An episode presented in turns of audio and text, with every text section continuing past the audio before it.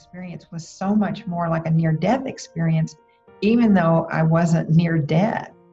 And so she brings forth a lot of the research that's available now to show how how that works. Yeah.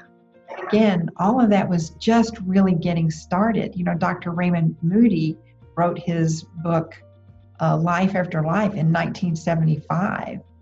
And it wasn't too many years after that that things started getting rolling in relation to research about this. Well, now, there, you know, there's so much information and so many people out there who are experiencing these things and coming forth with it. Yeah, and you know, people are doing this near-death experience without experiencing death through ayahuasca, meditation.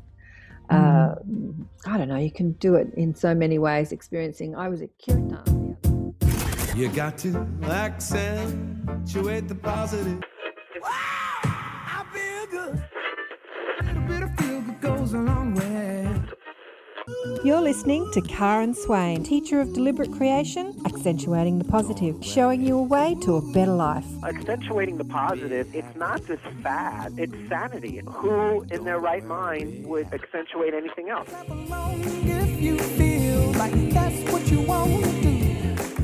Hello and welcome to another show, Accentuating the Positive with Karen Swain. So great to be with you again, I have another beautiful woman to introduce you to who has an extraordinary experience. Her name is Paula Lenz. Welcome to the show, Paula. Uh, thank you so much, Karen. I appreciate being on your show. Oh, and thank you for calling me Karen. Most Americans have such a problem with the pronunciation of my name, but anyway, you've done well. So remember, if you like the shows and you're learning from our conversations on ATP, remember to like and subscribe and leave your comments in the comments if you're listening to the YouTube or send me an email if there's no comments under the audio platforms. Now, Paula had an extraordinary experience. We're going to go into Paula's story. There's so much to talk about. And we're also going to talk to Paula's brother. Let me tell you what happened. I'm just going to read the bio here. A direct encounter with spirit and in infinity, a complete change in consciousness. In 1983, Paula Lenz had a recurring dream which proved to be precognitive. It was of the sudden death uh, of her brother Don that year, which would come close to completely destroying Paula at the time. She did not know, however, that this death would result in a strange occurrences and an outreach from him for the rest of her life. Three days after Don's funeral, Paula had an out of body experience with her brother's spirit while she was driving the car, which I find really interesting. The result was a visit to infinity and changed her consciousness and the understanding of oneness. Paula has put her experience in her book, which is now out called Driving into Infinity Living with My Brother's Spirit. Paula holds a bachelor's arts degree from San, Sam Houston University, State University. Her career for almost 40 years includes high school English teaching, partnering and co founder of a woman's own business, national manager for worldwide engineering firm, and executive uh, director for the North Houston Association, a major association in Houston, Texas. So you've had a busy life. You've had a really busy life. and you've had a very mainstream life, you know, very corporate business, not talking about spirits talking to you too much in your business world. well, yes, that's exactly right. Um, this year marks 36 years since uh, my brother transitioned from his earthly life and um, really as you say this this part of my life has only been known uh, since I published the book, which came out in September of 2017. And before that time, there were only two or three of my very closest friends who ever knew anything about uh, what all happened to me uh, for all these years. And um, so it was quite an experience to finally get the story out for everyone to to become familiar with what had been going on with me all these years. And it really, really has helped me to experience for the first time in my life feeling like a truly authentic person and uh, the ability to claim this other side of my life that I've never talked about. So, you know, 36 years ago is uh, at the time when when my brother, as I said, transitioned, and I'm the oldest child in the family. I was four years older than my brother. I'm 10 years older than my sister. So, my brother and I essentially lived our childhood together since there's so much uh, more time between my sister and I. Um, so, you talked about the precognitive dream that I had, and that dream actually began in the fall of 1982. Um, and this dream was the same every time. I mean, this recurred for the next year. Um, and that dream was I was outside on some hills, and there were some people gathering there. And as time went on, more and more people gathered. And someone finally came up to me and asked me, uh, Hey, you know, what's going on here? And I looked at the person and I said, I don't know, but I've heard that it's the end of the world. And when I said that, I looked up in the sky there with all this crowd of people, and there was Jesus in the sky. But when that happened, I just doubled over almost down to the ground in this this terrible agony. But it wasn't physical agony. It was like this heartfelt suffering and just agony beyond words. And as i bent over like that in in this agony i i said to myself but it isn't supposed to be this way. I thought the end of the world was supposed to be joyous. And then the dream would end. And this, as I said, was a recurring dream for the next year. So, you know, I would ask that everyone um, fast forward with me here to the year 1983 in the fall. And at that time, um, the, the day was Friday, October the 7th in 1983. And that particular morning, I was driving my husband to a meeting. I was going to drop him off because I was going on downtown uh, in Houston to what's called the Greek Festival to the Greek Orthodox Church there, and they have a huge outdoor area there. And so part of this festival is outside, part of it is in the annex area where they have food. But as I'm driving him, uh, my husband, to this meeting, I suddenly began to experience this terrible pain over my heart area. And I glanced at the the clock in the car eh, to check and see if I was getting my husband to his meeting on time. And, and it said 9 a.m. And I was, as I said, experiencing this terrible pain over my heart area. I was 30 years old at the time. And I thought, do I have a blood clot? Am I having a heart attack? You know, I was very frightened. I just didn't know what was happening. I'd never had anything feel like that. But I didn't say anything to my husband. And after about 15 minutes, the, the pain began to, uh, to leave. So I dropped him off. I went on, on down to the festival. And later, uh, sure enough, my husband showed up at the festival. Well, by this time, there were these huge crowds of people there because this is a very popular festival in Houston. Uh, but I could see him making his way through the crowds to me. And as he got closer to me, I saw his face. And I knew that something was horribly wrong. I mean, I had never seen him look like that before. And as he finally made his way to me, he put his hands on my arms and he looked at me directly in my eyes and he said, Donnie was killed in an accident this morning. And his face just crumpled. And I just, in my mind's eye, all I could see was like a picture or an image of the earth. And it was just falling, falling, falling, and crashing at my feet, just crashing. And at that moment, then I just doubled over in pain, like toward the ground, just crying and screaming in the middle of all these people. And then I knew what the dream had been trying to tell me. It was showing me the setting I was going to be in and my reaction. But of course, I never had any idea of who or, or anything, what, what that was totally about. And of course, at that time, too, I was just completely destroyed by the loss of my brother.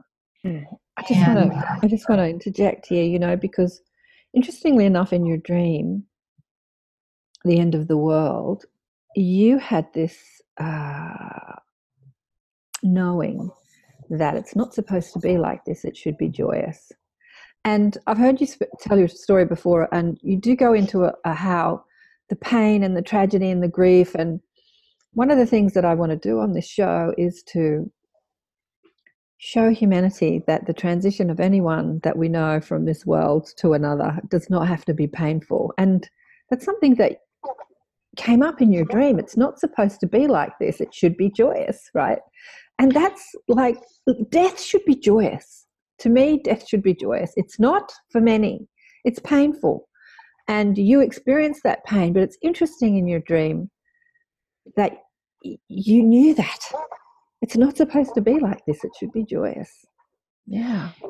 And and that's a that's a very good observation about that, um, because transitioning to the other side uh, and and experiencing you know what I did with my brother, which I'm of course going to talk about here, but um, yes, it, it is it's freeing and it's joyous um, yeah. But of course, at that moment, I didn't realize that. Um, but yes, that is an, an excellent observation there, how that came through in my dream. So let's go to uh, the part where you're in the car, because obviously you're in a lot of pain and upset. And uh, was it just before or after his funeral? What what was happening?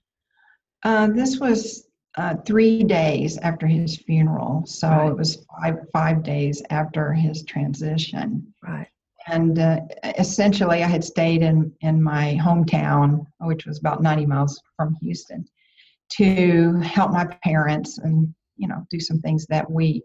Um, so that day, I decided to take some of the funeral flowers to my grandparents' house. And the only vehicle I had there in town that I had access to was my brother's personal truck because he was actually killed in a company truck. And so I took his truck and I was by myself. Um, and it's about 10 to 15 minutes to my grandparents' house. And as I'm driving along, all of a sudden, I just developed 360 degree vision while I'm driving.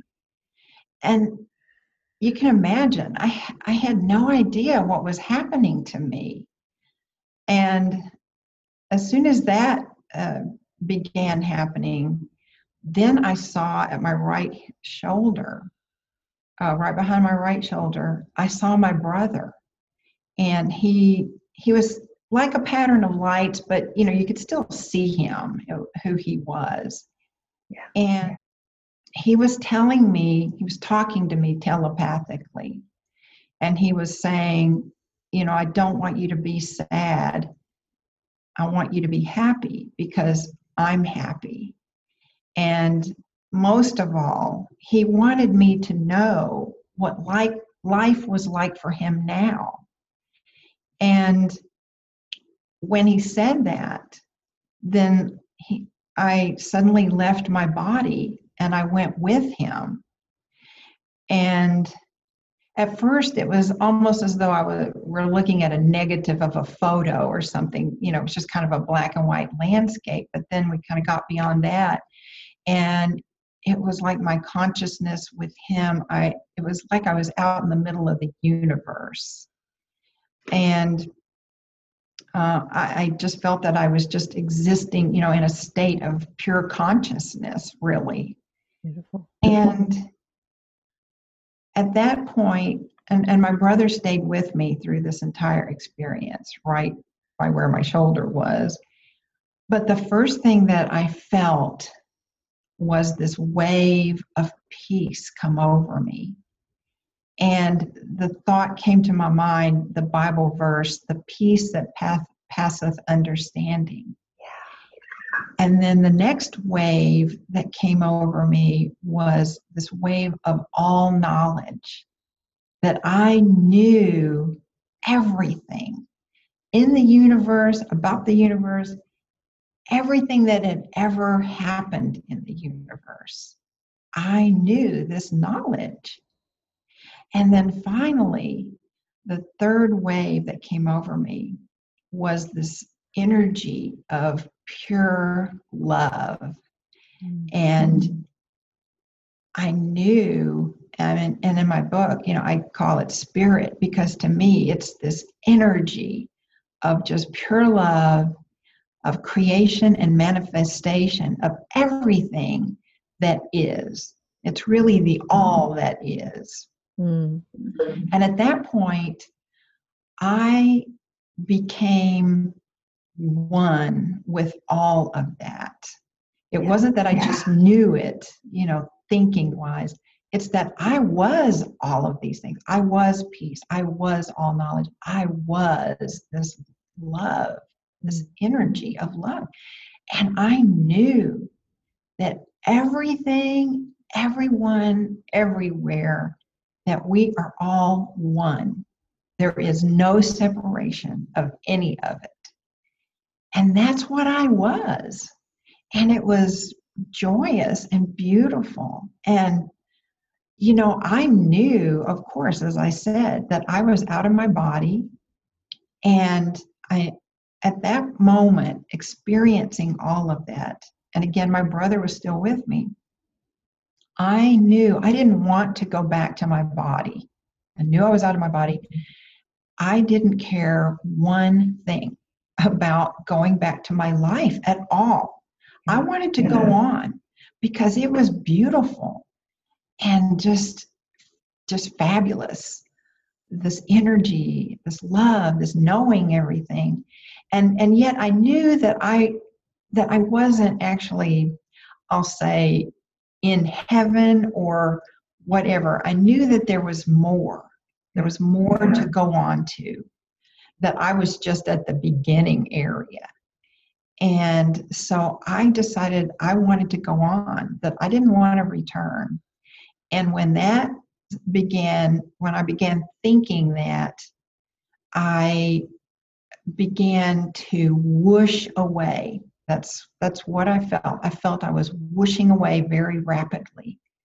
And as soon as that began to happen, I didn't get very far because my brother somehow, I mean, I, I say, I feel like he exerted his energy on me and he began pushing me down. And he said to me at that time, No, you can't go yet. It's not your time. And at that point, he just pushed me back down and and I saw myself coming into my body and I just sort of landed there with a thud. Now, let, let me say too that somewhere in between experiencing this energy of love and wanting to wish away, there was a, a period where it was as though my brother were telling me some things. Mm-hmm. But and I, I vaguely remember that part, but I have never been able to remember what it was specifically that he told me. Well, we'll and ask I, him today. versus ev- everything else I could remember perfectly, even now. Yeah. So, yes, I do feel like there were some things either I wasn't supposed to know or it was about my future or whatever. Well. As I say, we'll ask him today. Um, all right. Uh, okay. So this is an amazing experience because it's really like a near death experience, except that you didn't have to have the car accident to have it. Like your body was still driving the car. I- I mean, probably you were out for a nanosecond. You know, like it probably felt like ages in this other place. But when you came back in your body, there was probably no time lapse. Was there any time lapse? Like who was driving the car when you were out of your body? there had to be there had to be a little bit of time lapse there at least of a couple of minutes and i'll tell you why because the road that i was on Right. um, i had there was a turn that i had to make further down the road in order to be on the road to take me to my grandparents and when i came back into my body i had already made the turn i was Oh. already traveling the road to my grandparents house and you know to this day i have uh, no recollection of of course driving the, Yeah. the truck and Isn't it amazing that uh, some part of you, or maybe your angel, or some part of you, because I believe our angel is a part of us, was driving the car? well, Ex- another part of you, the part that you remember, was flying around infinity with your brother. It's just it's fabulous, isn't it? Yes. Well and and you know when i got to my grandparents um, i was totally in a different state of being as you can imagine. Yeah. but of course i was not inclined to to talk to them. But the interesting thing is for the rest of that day i was just peaceful. I was happy.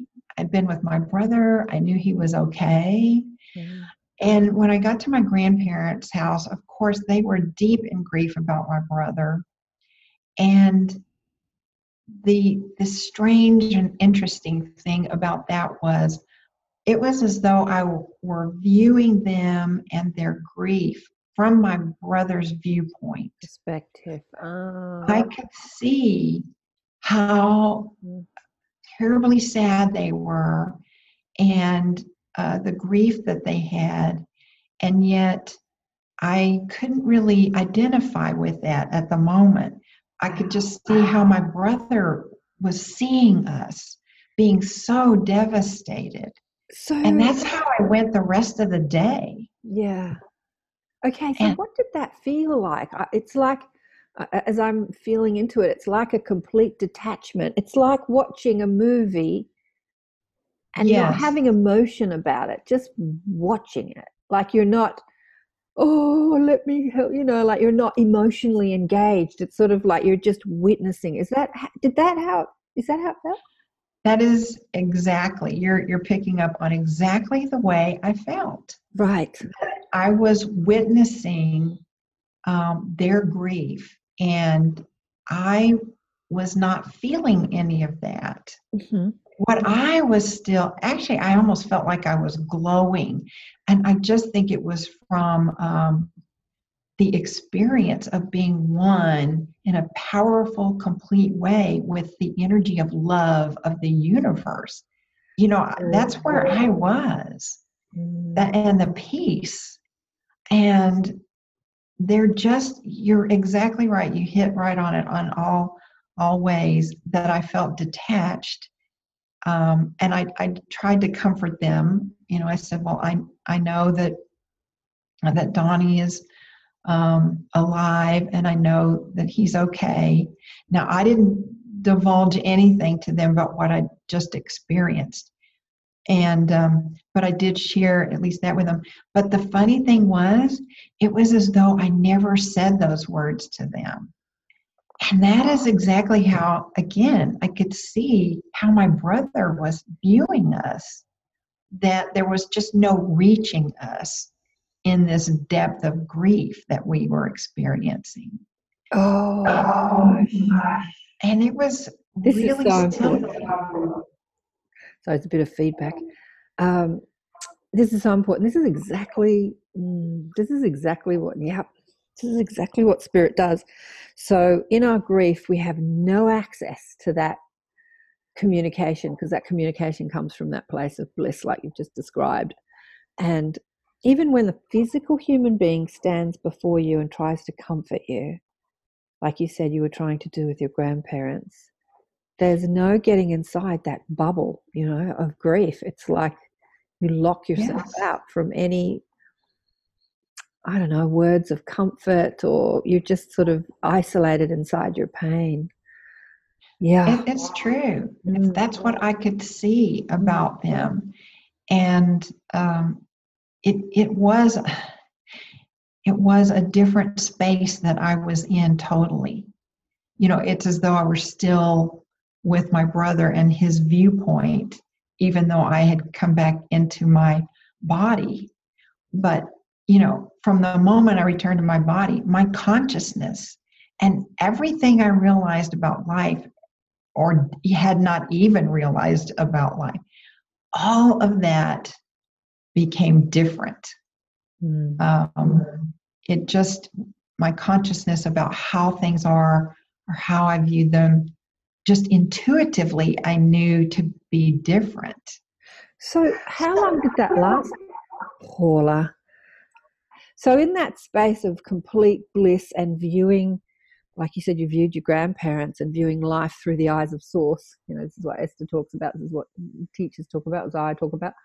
You know, to see life through that, from the lens of your higher perspective, like to not get so caught up in the negative emotion. How long did that last? Did it last the rest of your life, or did it last just a day or two, or? I wish that I could say that it had lasted throughout the rest of my life. But really, I, I, was only able to stay in that kind of mindset for just that the rest of that day. Right.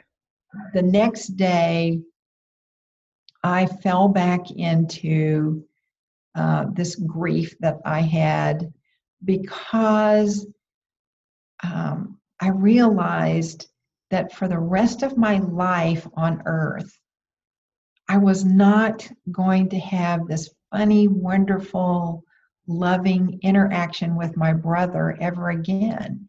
And that is what, um, you know, started me back into the grieving process. Even though I remembered just, I remembered everything from the day before and I knew that I was different.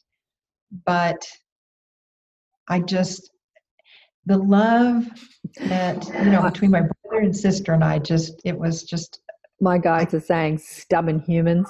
We give you this exponentially expansive experience and you still go back into your stressful thoughts. that's what this. Yes, but you know. I don't. That's what I don't really do. be. We all do it. We all do it. I mean, I'm not well, pointing you out, but um, well, I know, and, and it's a, it's really a case of uh, dealing with love the love as humans that we have uh, versus the kind of love we experience when you know we are on the other side. Yeah.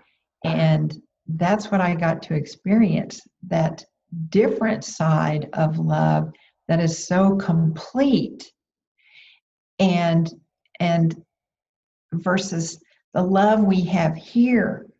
You know you realize and certainly it was a wake up call to me, you realize how fleeting truly life can be uh, with people you love. And that's what, when you come back into that, that's what I think is difficult to mesh the two. Um, it took me a really long time to fully integrate into my life a lot of the aspects from that experience. But again, that being said, I did realize that my consciousness as a whole and a lot of the things that I understood about life were completely different than than either I'd been taught in you know church or whatever. it just became different. So, what did you do with? Uh, well, you went back into the grief how did it change your life? How did know? How did knowing we're all one? What did you do differently after that experience? Like, how did you live differently? Well, I looked at all of humanity differently.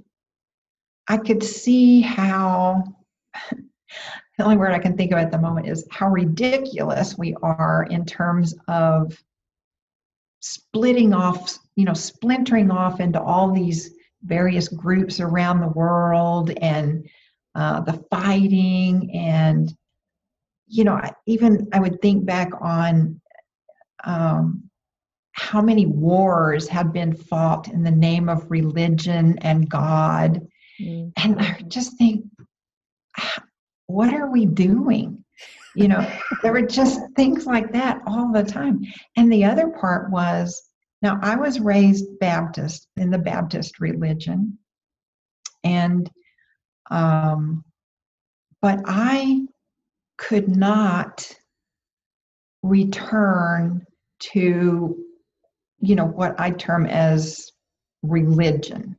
Mm-hmm. I was in a state of spirituality.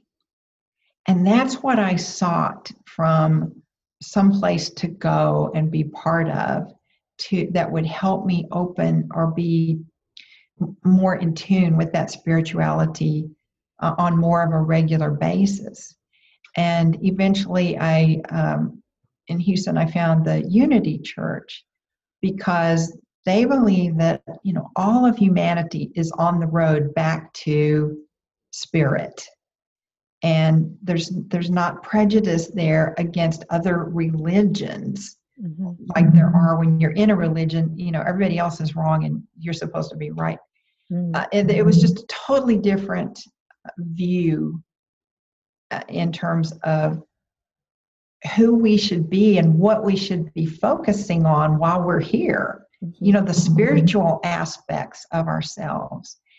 And being a part of that at Unity and participating in a lot of different workshops and things that they had uh, um, just really helped me grow in that regard in spirituality. Uh, to to pick up where I left off, I guess when I came back, and to want to explore more that that all-encompassing feeling that I had for everything.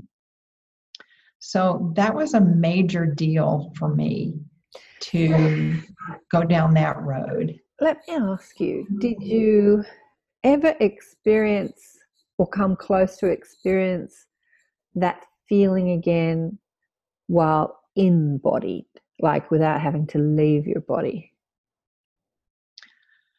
I'll have to think about that a moment. um, you know, I mean, there are moments that I've had where I'm able to let go of so much of the things that are of this world. And and as i've gotten older I, it's really you know it's all about the heart chakra area eh, to me the love that is the connecting thing and you know love does everything for us. And that is what spirit is and that's what makes us all one. So mm-hmm. that has just grown and grown through the years that feeling that need and that you know wanting to be connected at that level with all that is through love. And doesn't mean it's always easy especially when you're working and you're busy and your mind you know but nevertheless it continues to be the the driving force for me in my life and wanting to help people. And wanting to help people, yeah. It says here that you've had reoccurring uh, communication with your brother, like he's shown up uh, not just in that one experience. What else happened? Well, I, I will say that I did actually see my brother once at my house back in Houston and uh, he he looked just exactly as as he had been, you know, in life here. He was actually looking in, in our living room. He was looking in our stereo area there. But I had come out of the bedroom and I saw him just for an instant out of the corner of my eye. But to this day, it's very clear it was him standing there looking at it. Um, so that was one thing. That's probably the only time I've actually seen him again. But the rest of the time, uh, there are many things that he did, especially in that house. This was uh, when we still lived in Houston, because he had stayed with my husband and I for one summer when he was still at college and he was uh, working there in Houston. But for example, um, I would come home from work, and in our dining room, which we didn't use very often, I would always find this one chair pulled out a couple of times a week. And this was the chair he sat in at, night. Sometimes my, my husband and he would be in there in the dining room playing this crazy football, electric football game. And so that was the chair he always sat in.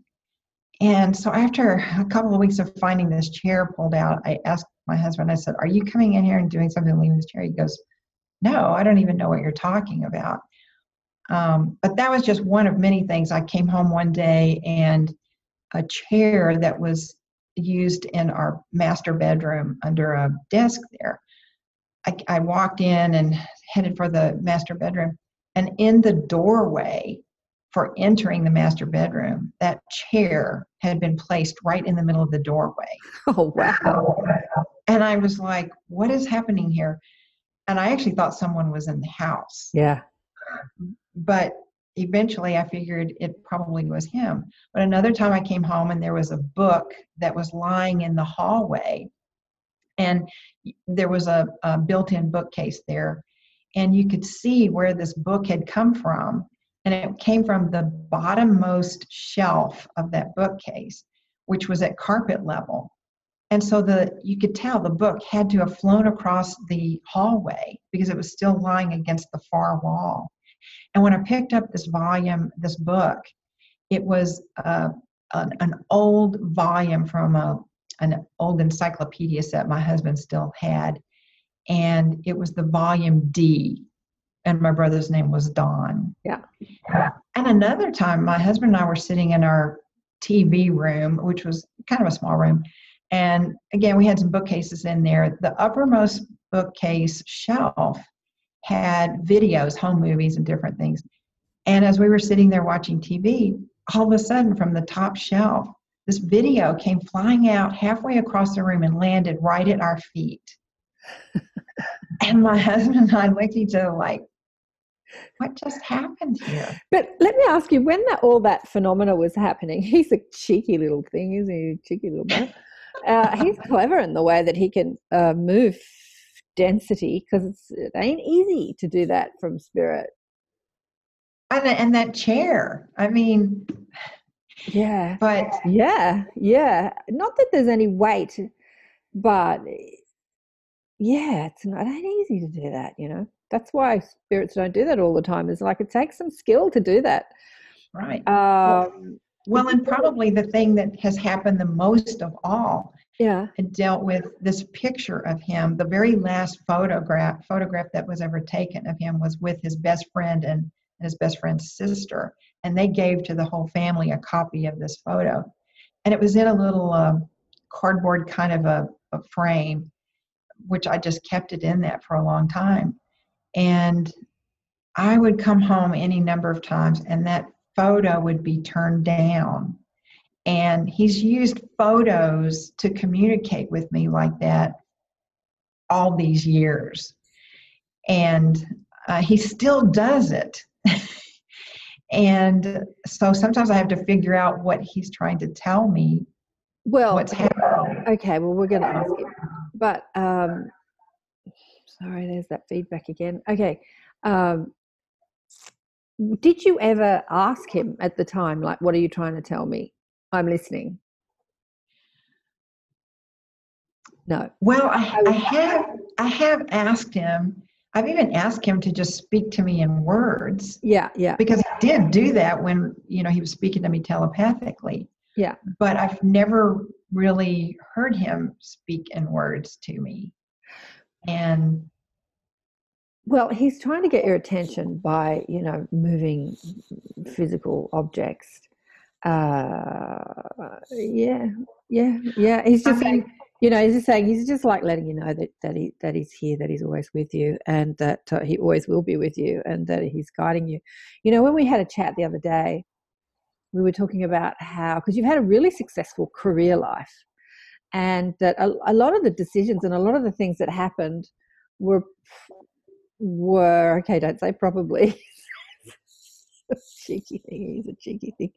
Uh, you know happened because of his guidance and um, you know oftentimes we get these amazing inspirations and we we just say oh my god i'm so clever. I don't know how i know that but i'm just so clever. And we don't really attribute it to our higher self inspiring us or our guides inspiring us or our dead relatives you know there's just such a huge team that surrounds us all the time that's inspiring us from spirit and i don't yes. give them credit half the time do we so i'm sure yeah. that he had a lot to do with your successful career well uh, I, I did share in my book about the the very last position business position i held uh, before i retired in 2016 I was wanting to leave the engineering industry, which I had been involved in marketing and public relations for many years, but I didn't know what what else to get into. And so I was looking around thinking, where can I send my resume? I, I really don't want to stay with this company I'm with. And in my head, the one time I really have heard a sentence and you know I, as i mentioned before i kind of attributed that to my guides but what came into my mind was send your resume to this man's name was paul uh, and he was actually president of one of the former engineering companies that i had worked for. And i thought to myself now why am i hearing this? Why would i want to send my resume to another engineering company, especially one I've already worked for, I don't want to do that. So I just kind of blew that whole thing off. Well, you know, some more time went by, and I heard at least two more times the words, the same words, very clearly in my head. So I just thought, well, okay, I'm going to do this because what it's not going to hurt anything. So I did that. But in the end, this man was on the board of directors for this association. And when he got my resume, he called me and he said, Well, we're looking for an executive director for the association. He was on the board. And he said, I want, he said, I think you'd be perfect for this job. I want you to, I want you to send your resume in. He said, get all the information about it.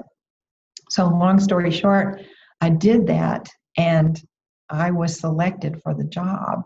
And my background for it was perfect because this association dealt with issues that related to transportation, development, and environmental issues, which I'd had background in all of that for all these years. And that that cur- that uh, position was really the highest and best of my entire career, mm.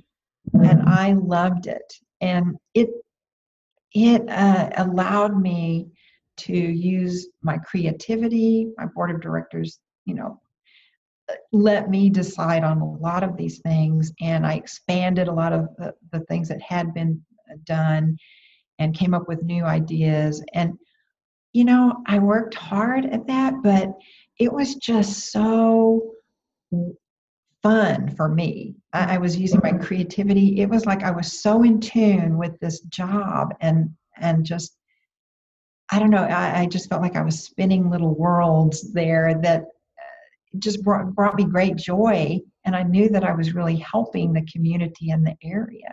Mm-hmm. and just from listening and going ahead and following through on what i was told. And that's so, a huge lesson for people too. It must have given you a lot of self-confidence having that job. Like you must have grown in your self-confidence and self-worth about yourself.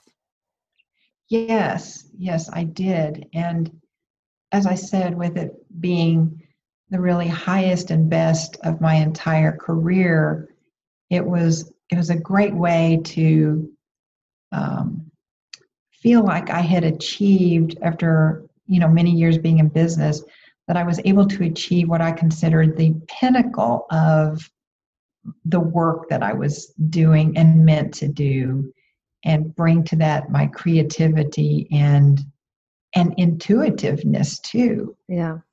You know, I, I had a lot of intuition about many things. Right. Yeah, you would have. So you didn't talk about your experience with anyone in your working life or maybe even in your family life until until now. What would you would do you think that you could have? Like I really feel like we need to come out of our closets with these conversations. And so many people like you are holding down positions and they're scared that if they talk about this stuff they're going to lose their credibility or lose their status or you lose their standing or lose their jobs and yeah, Spirit says, doesn't matter. None of that really means anything. All that really matters is how you feel about yourself and that you feel like you're living an authentic life, no matter what you're doing, no matter what job or how much money you're being paid, or who agrees with you or doesn't agree with you. Would you suggest that people do come out of the spiritual closet before they retire? Yes. And I would comment too that at the time that I had my experience, again, remembering this was 1982, 1983, and at the time there, there was no such thing as the internet. You know, people didn't have cell phones. I mean, and most offices did not have computers. I mean, this was a long time ago in reference to where we are now. Yeah, but I'm talking about now. Do you think that people like, so we're talking to people that might be in the position that you've been in and they've had an experience and maybe they feel like right now that they can't talk about it because people won't understand. Right. Well, we've come a long way in that whole field of research and people writing books and establishing um, associations and groups. Mm. Nowadays, yes, you know, there's really no reason for anyone to be afraid to speak about their their spiritual experiences because whatever you whatever experience you've had I feel certain there's a group out there on the internet that can help you, or you know, yeah. that you would feel free to work with or talk with or meet with those people. And that just wasn't the way it was back then. Uh, the International Association for Near Death Studies had only just been formed like in 1980, I believe. Yeah. This happened to me in 1983. And one of the after effects I had was that I just felt compelled to read books on spirituality and all kinds of things related to that. Cool. And um, so when I finally got around to writing my book, the last chapter of my book is written by a researcher who used to be an IANDS uh, past president, Dr. Janice Holden. And in speaking with her about what I had experienced and some of the things I'd had happen all these years, she told me that I had a really unusual experience. Number one, because she'd never heard of anybody having an out of body experience while they were driving, but also because of all these after effects, a few of which, you know, we've mentioned. But, um, you know, I, I have had any number of after effects. And so she wanted to write the last chapter of my book, it's the afterword, um, to explain how she felt my experience was so much more like a near death experience, even though I wasn't near death. And so she brings forth a lot of the research that's available now to show how how that works. Yeah. Again, all of that was just really getting started. You know, Dr. Raymond Moody wrote his book uh, Life After Life in 1975. And it wasn't too many years after that that things started getting rolling in relation to research about this. Well, now, there, you know, there's so much information and so many people out there who are experiencing these things and coming forth with it. Yeah, and you know, people are doing this near-death experience without experiencing death through ayahuasca, meditation, uh, mm. I don't know, you can do it in so many ways. Experiencing, I was at Kirtan the other night, music, sound healing, and I had a similar experience to you. Just sitting, I was sitting there cross legged on the floor, And every time I sit cross legged, my right leg goes numb. So I just brought in my, you know, I just brought in my higher self into my body like this golden orbs, golden light energy. I just brought it and I sat it in my pelvis and then expanded it out. And I just was like out there in bliss, just like in absolute bliss, just ecstatic bliss. And the music was playing and I'm I'm in my body, I'm out of my body simultaneously. My legs stopped going numb you know, I could sit cross legged on the floor and my legs didn't go into that numbness or, you know, pins and needles and stuff like everything, all the pain stopped. And yeah, so there's so many ways we can do it. Okay, let's go talk to Donnie, shall we? Okay. Let's do it. You up for it? And now, just remember, it's just you and me. Nobody else is watching. It's just you and me. So you don't have to be nervous. I'm going to get it wrong. I hope I do it right. Like, let's just expel all those thoughts of nervousness. And I'm just going to lead you through a process and we'll uh, see if we can connect with him and we'll see what he has to say. You up for that? Yes, I am. Okay, so just relax in the chair, sit back if you can. We can still hear you. And just close your eyes and, and take always I start with people we we start connecting to the breath because the breath is spirit and form at the same time. So when we're connecting to the breath, we're connecting to spirit and we're connecting to our physical form. And, and um, just take some deep breaths in and breathing into your heart. And what I ask people to do is just to ground you so that you can be here and there simultaneously. Bring your focus and attention down to your feet and imagine that you're traveling down into the earth. And you're traveling down into the core of the earth and imagine like there's this fire of in the core of the earth and just like when you're standing next to a fire you feel the glow of the light of the fire but you also feel the heat and feeling imagining that heat coming up through your feet up into your legs up into your pelvis up into your body shoulders arms neck feel that light and heat moving up out of the top of your head up into the universe so I'm going to do this quickly because our thoughts and our imagination works really quickly. We don't have to think about this too much. Moving up 100 feet, 200 feet, as far as you can go, you hit that light, the light of the universe, the light of God, if you like. And imagine that you're standing in that light. Then bringing that light, just like you brought the heat and the light of the earth into your body, coming back in through the top of your head and feel that light emanating inside your own heart. And then just expand that out like, like there's a sun growing inside you. And bring your focus up to your third eye and remember a time when you, like I remember an image of Don when he was smiling, when he was happy. Have you got an image in your mind? Yes. Just describe to me what he looks like. He's very tall. He was like about six three. He has a really beautiful smile. Uh, his countenance was always happy. Um, just a great guy. Where is he standing? Like, look around him. Where is he standing? What's around him? Where is he standing? What?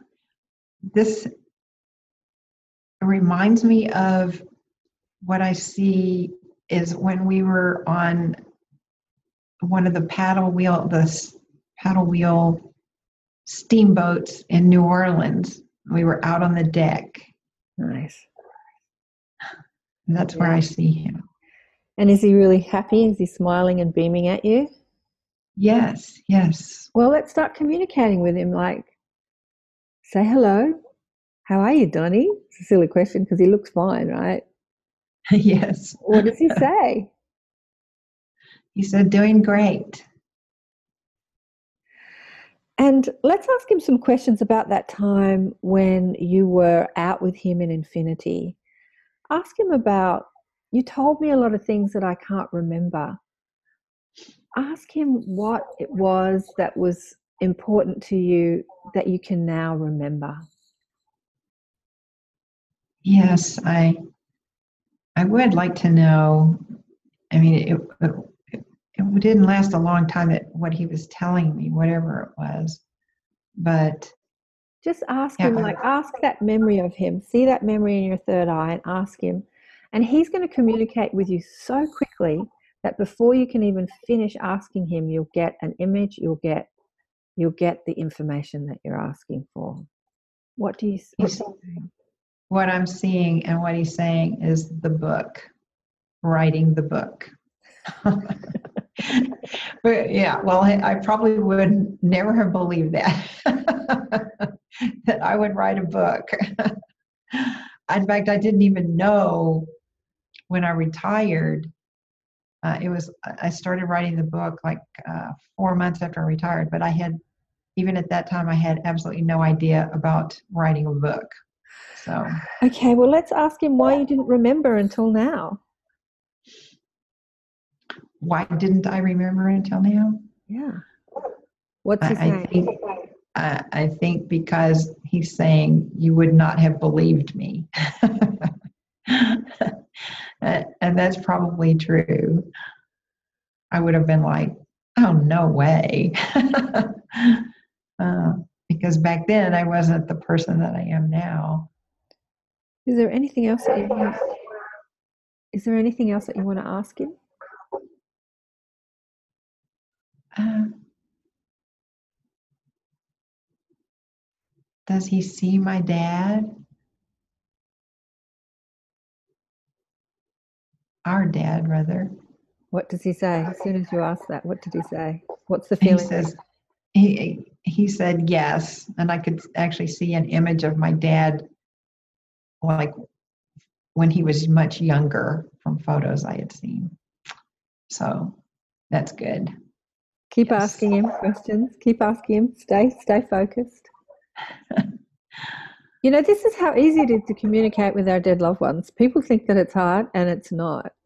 We have to be in a, a joyous vibration. We have to remember their essence, remember them through our image, and ask them questions and listen.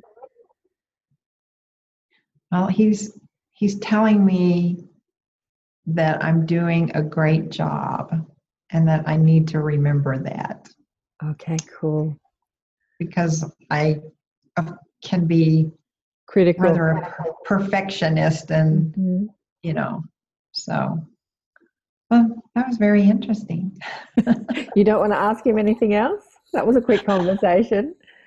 well, i can't really think of anything else um You'll probably think of a million things after I ha- after we hang up. But probably only only why he doesn't just go ahead and speak to me well, let's ask him. Bring back that image. Have you still Yeah. got him there? oh yeah i see him Cool. Why uh, doesn't he just speak to you? why doesn't he just speak to What's he saying? he says he just wants to be funny Absolutely, that's what he said to me before. because that's he said that before Oh yeah, when you were talking before about him pranking you with the chairs, I said, "Why did you put that chair in her doorway?" And he just said, "Just to prank her, just to like, just to freak her out." And I just said there was no significant meaning to it, and he said, "No." So that was the right answer. He said just to be funny. Well, okay. But see, that doesn't surprise me because that was that was his personality. But he was he was funny in a nice way. He wasn't a you know an ugly kind of prank pranker person. oh, he also well, said that. He also said that he does speak to you, and that you you you dismiss it as imagination. A lot of the time. Oh, A lot of the time. well, maybe that's my intuitive notions that I get. Um, you know, there is something that, yeah, I want to bring up, and that was the incident three months after he died um, at my dad's house when my husband and I went there, and we didn't know it at the time, but uh, but we were all getting sick one night when we stayed up there. It was at Christmas time, and I crawled out to the front door and stayed with the door open all night because we had all gotten sick. And uh, the next day, when my dad got up, I told him over and over again there's something wrong with this house. There's something wrong with this house. And then my dad had gone and opened up the closet door where the furnace was and the door had come off of the furnace. And we were all suffering from carbon monoxide poisoning. Right. and i wonder if that wasn't donnie because i did i Okay. Really, okay I let's didn't not, oh, feedback. Okay, let's not wonder. Just go back into your mind's eye and ask him. Just go there and ask him. he said i did he There said i did See how easy it is to talk to him? You don't even have to close your eyes. Like I don't close my eyes and do that process when I talk to spirit. I just listen. I just ask a question. Was that you? And just like I'm listening to you, I ask you a question and I wait for your I list I wait for the response. See what we do as oh. humans is we don't understand that we have that open communication. And so so many people are crying out to God or Jesus or their dead mothers or relatives or brothers and sort of saying, Are you okay? Are you happy? Are you with me? And they don't actually wait to listen because they don't believe that they can hear. Like they don't believe it's either possible or they don't believe that they can. They've got this idea that being psychic is some, you have to be some someone different or something different or and we all have it. We just have to let go of the idea that we don't. And once we do, it's just so easy. It's Yes, well, there's so many layers that can build up on you and your consciousness and your belief systems too. Uh, Yeah. That can all get in the way of that. I mean, you're exactly right.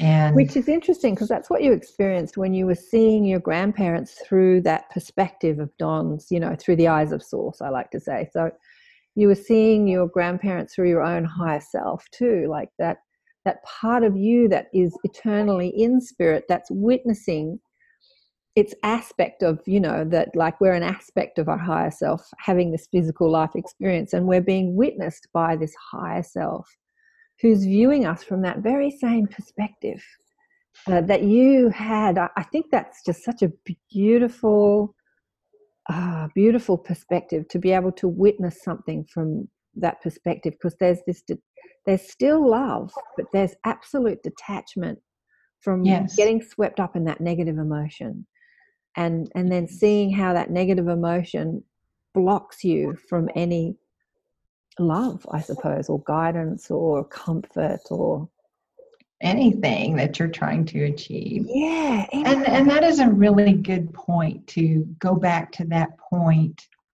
uh, uh, of remembering how I felt at that time to at moments when I'm frustrated with myself or um, or feeling that I'm not living up to all of my potential or that I'm not treating one of my family members as I should or whatever and whatever issues other people have to try to be in that kind of um, completely separate space where you're loving detachment. Yes the detached viewpoint. Yeah. Where you care about somebody but you're not well you're just detached. You're not into all the emotional stuff. You know i often think about this paula when i think of source or spirits or guides watching this planet and watching what humanity goes through en masse you know the tragedy the tsunamis the the wars and the suffering and the killing and and how they watch it. Like we watch a television show of the same thing you know we watch that same stuff happen on our tv people get murdered and killed and wars. And yes we do get emotionally involved but there's still that detachment. It's not it's not personal. You know it's not my life and i can watch it and not get upset about it. So you know, so many people said you know if, why doesn't god care about all the tragedy? But we're doing it all to ourselves right and when we die we just reemerge back to this bliss anyway and we kind of go dolt oh what, what a mess i made of my life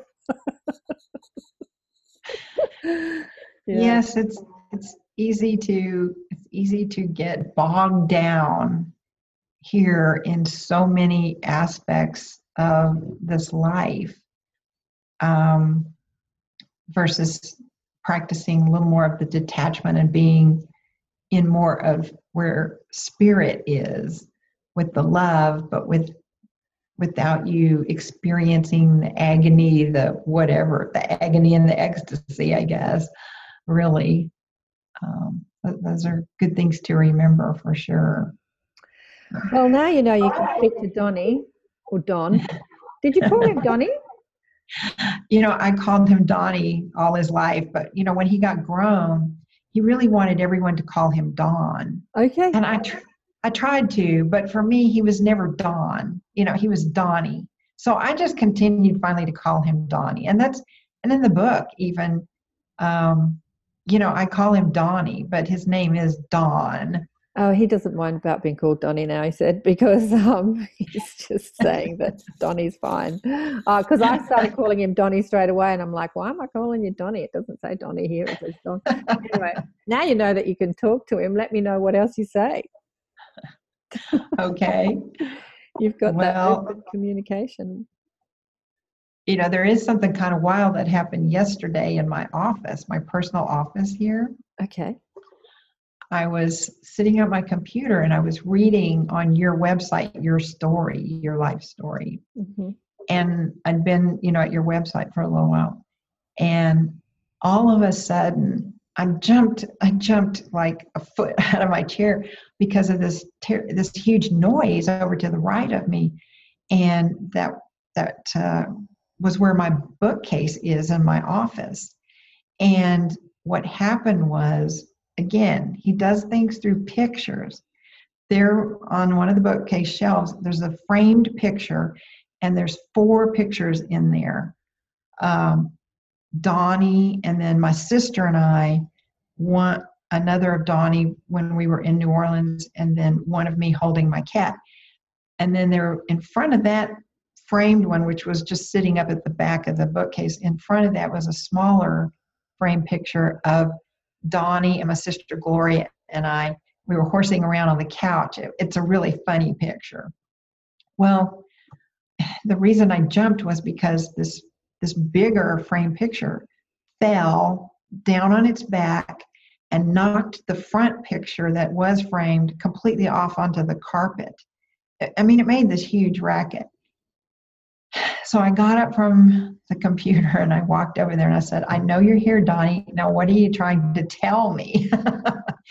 because can, can I, I looked at the pictures. Mm-hmm. I looked at the pictures and I said, what do these two framed pictures have in common? And that is that it was all three of us kids were in the my sister and I and him. Um, and that's that's all it was in these pictures. So I thought, is he trying to tell me something about my family coming, something coming up about my mother? Um, you know, I called my sister and I actually asked her, I said, Are you okay? Is everything okay? You know, I had this wild thing happen in my office. I mean, most of the time when those pictures are moved, I'm not around. Yeah. And the only thing I've ever seen actually happen in, in addition to that was when the video flew out of the bookcase. Well, you know, it's so interesting because when you ask those questions, you're trying to work it out from your linear, logical mind perspective. And what I want to say to you, and I want to say this to all of you, because we all do this, right? And I've, I do it all the time, uh, is that stop trying to figure out what it is and just go directly and ask him. Like, let's ask him. Let's go back to him. Just bring up his image and don't shut your eyes. Just bring up his image in your mind's eye and just ask him, What were you trying to tell me at that time?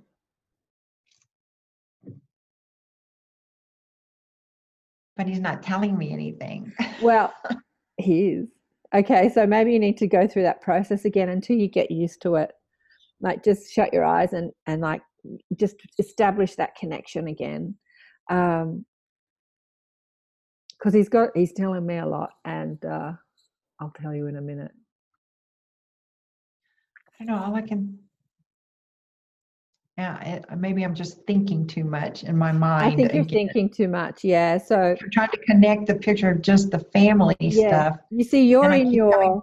you're in your linear mind thinking why you know like when you're in the why why why you know what's the correlation it's sort of like it's like you're a sleuth like trying to put the pieces together and that's that linear mind and the linear mind is not where we hear that communication where we hear that communication is in the emptiness it's in that when you listen to somebody people that don't listen are thinking you know and listeners just like are like fascinated. They just listen without opinion.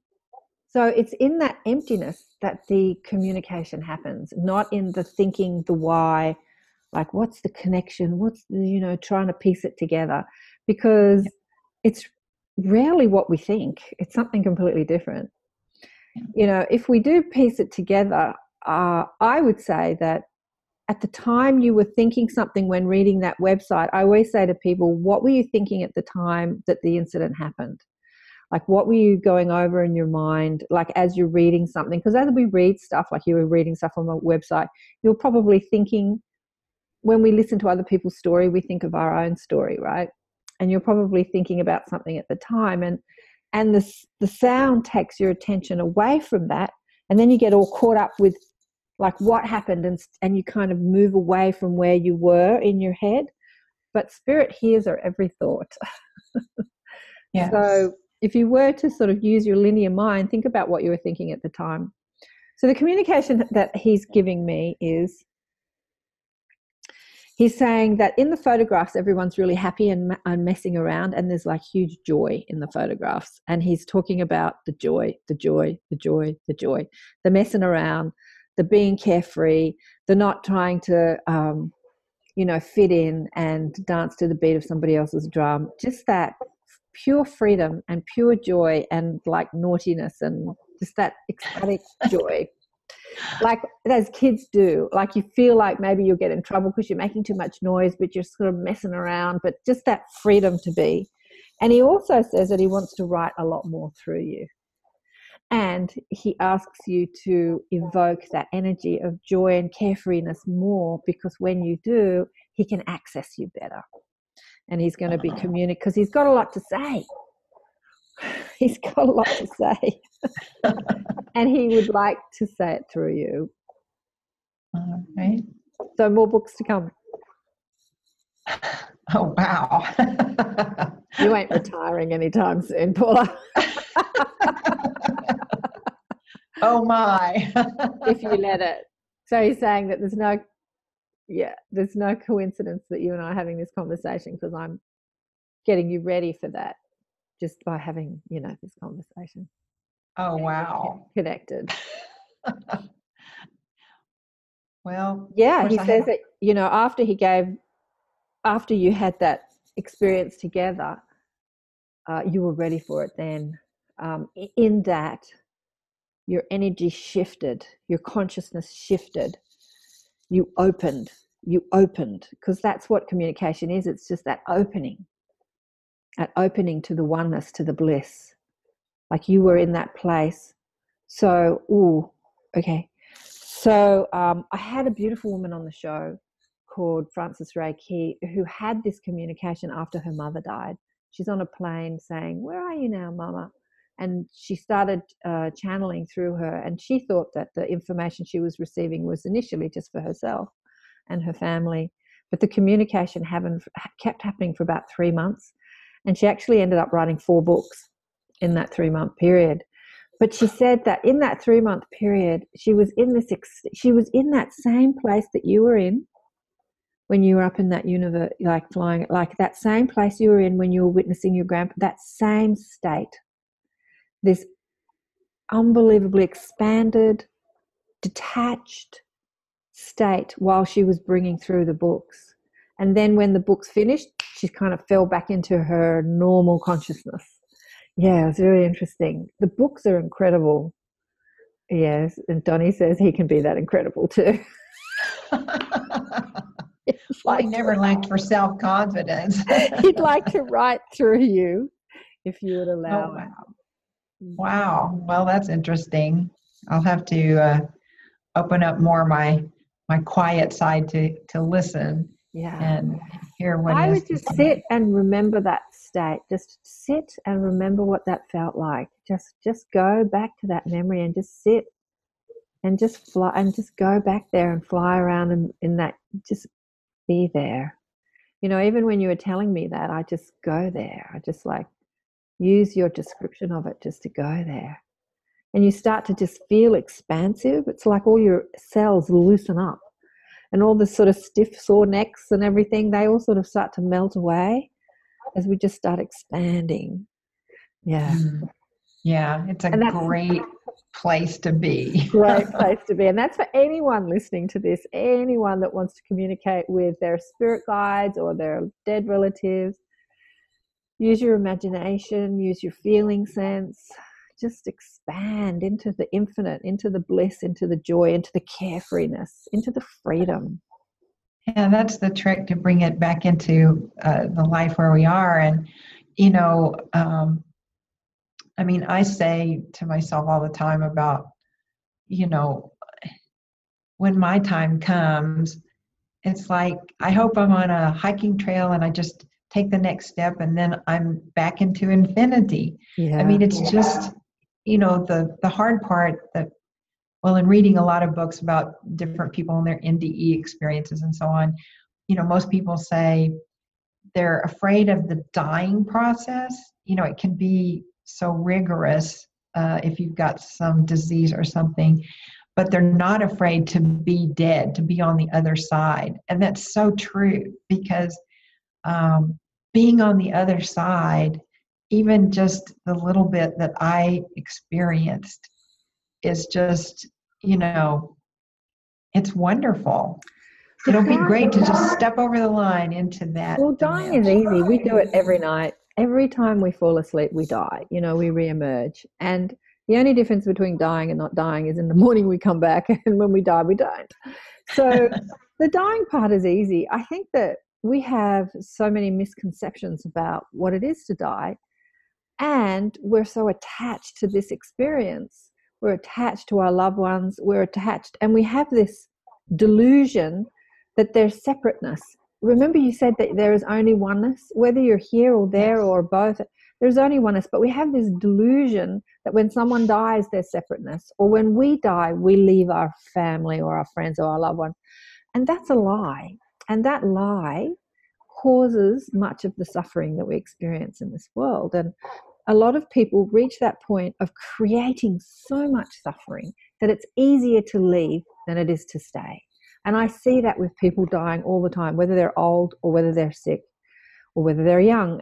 They create this suffering because, in that suffering, the decision to leave that suffering is so much easier than it is to stay here in this physical world. And um, we don't have to do that. We just, because the delusion is that we leave and we don't leave. We leave our body, but we don't leave our loved ones.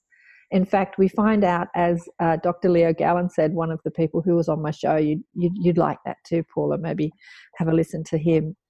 He had his um, his son was mentally uh, challenged, and he died at about 22, about 30 years ago. So he'd be in his 50s now, still alive. And he came to him after he died, and he started channeling information through him, and he wrote a book took him 30 years to publish the book, but because of his standing and his status, and he's a doctor and all that sort of thing, but he, he got it out there. But what he said was, You're already here, Dad. You know, you don't leave heaven, you're here. And we talk about your life on earth all the time, you and I together. There isn't here or there.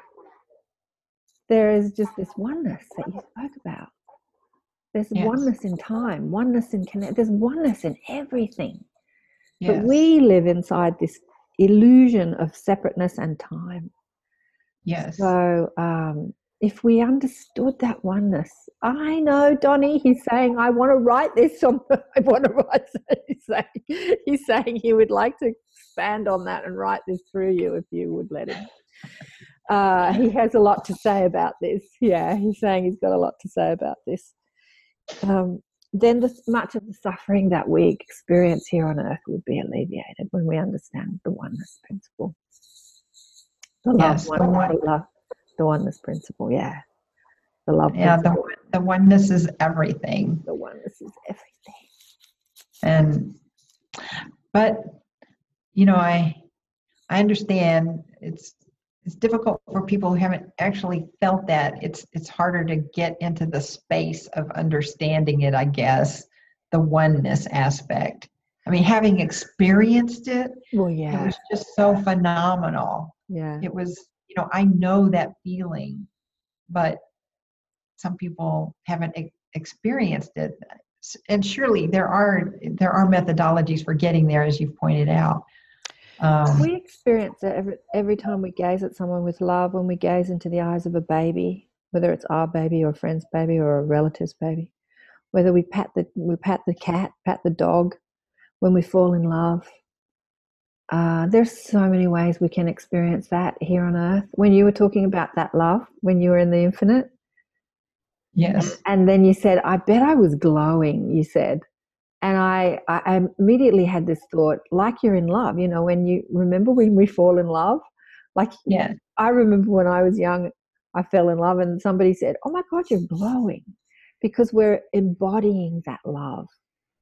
It's not the Yeah. love from the other; it's that love from Source that we're embodying because we're having such a good time here on Earth. We're saying like, "Somebody loves me, and I love somebody." That we're actually embodying that love of our Source, and we Yeah. glow.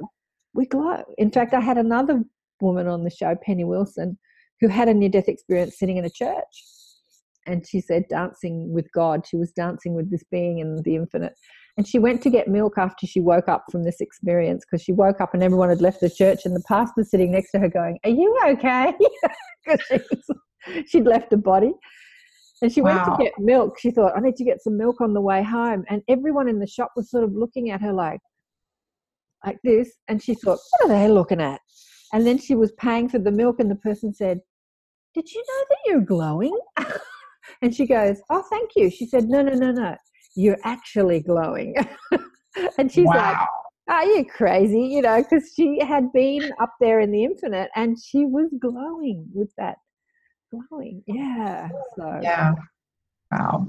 we can experience it in so many ways. We just have to evoke that love. We just have to remember the love that we are. Anyway, I've gone on far too long. Rabbiting on. Paula, thank you so much for being on the show. It's such a beautiful story, and I really look forward to see what else Donnie has to say through you. Why, thank you. when I get that story out, I'll call you again. so who knows? Thank you so much for having me on your show. Uh, it's been great. So, yes, thank you. Wasn't that fascinating talking to Paula about her experience? So beautiful to hear that experience. And I hope you were connecting to your loved ones in spirit or guides in spirit during that thing. And now you know how easy it is. If you are having trouble, let me know. I can help you. I do this with my clients all the time. We do all sorts of things. We talk to our guides, we go to the Akashic, talk to our past lives and future lives, and all sorts of things we can do when we know we can, really. It's just a matter of knowing that we can rather than we can't, because we all can, all of us. No exceptions. The only difference between someone that does it someone that doesn't is somebody knows that they can do it.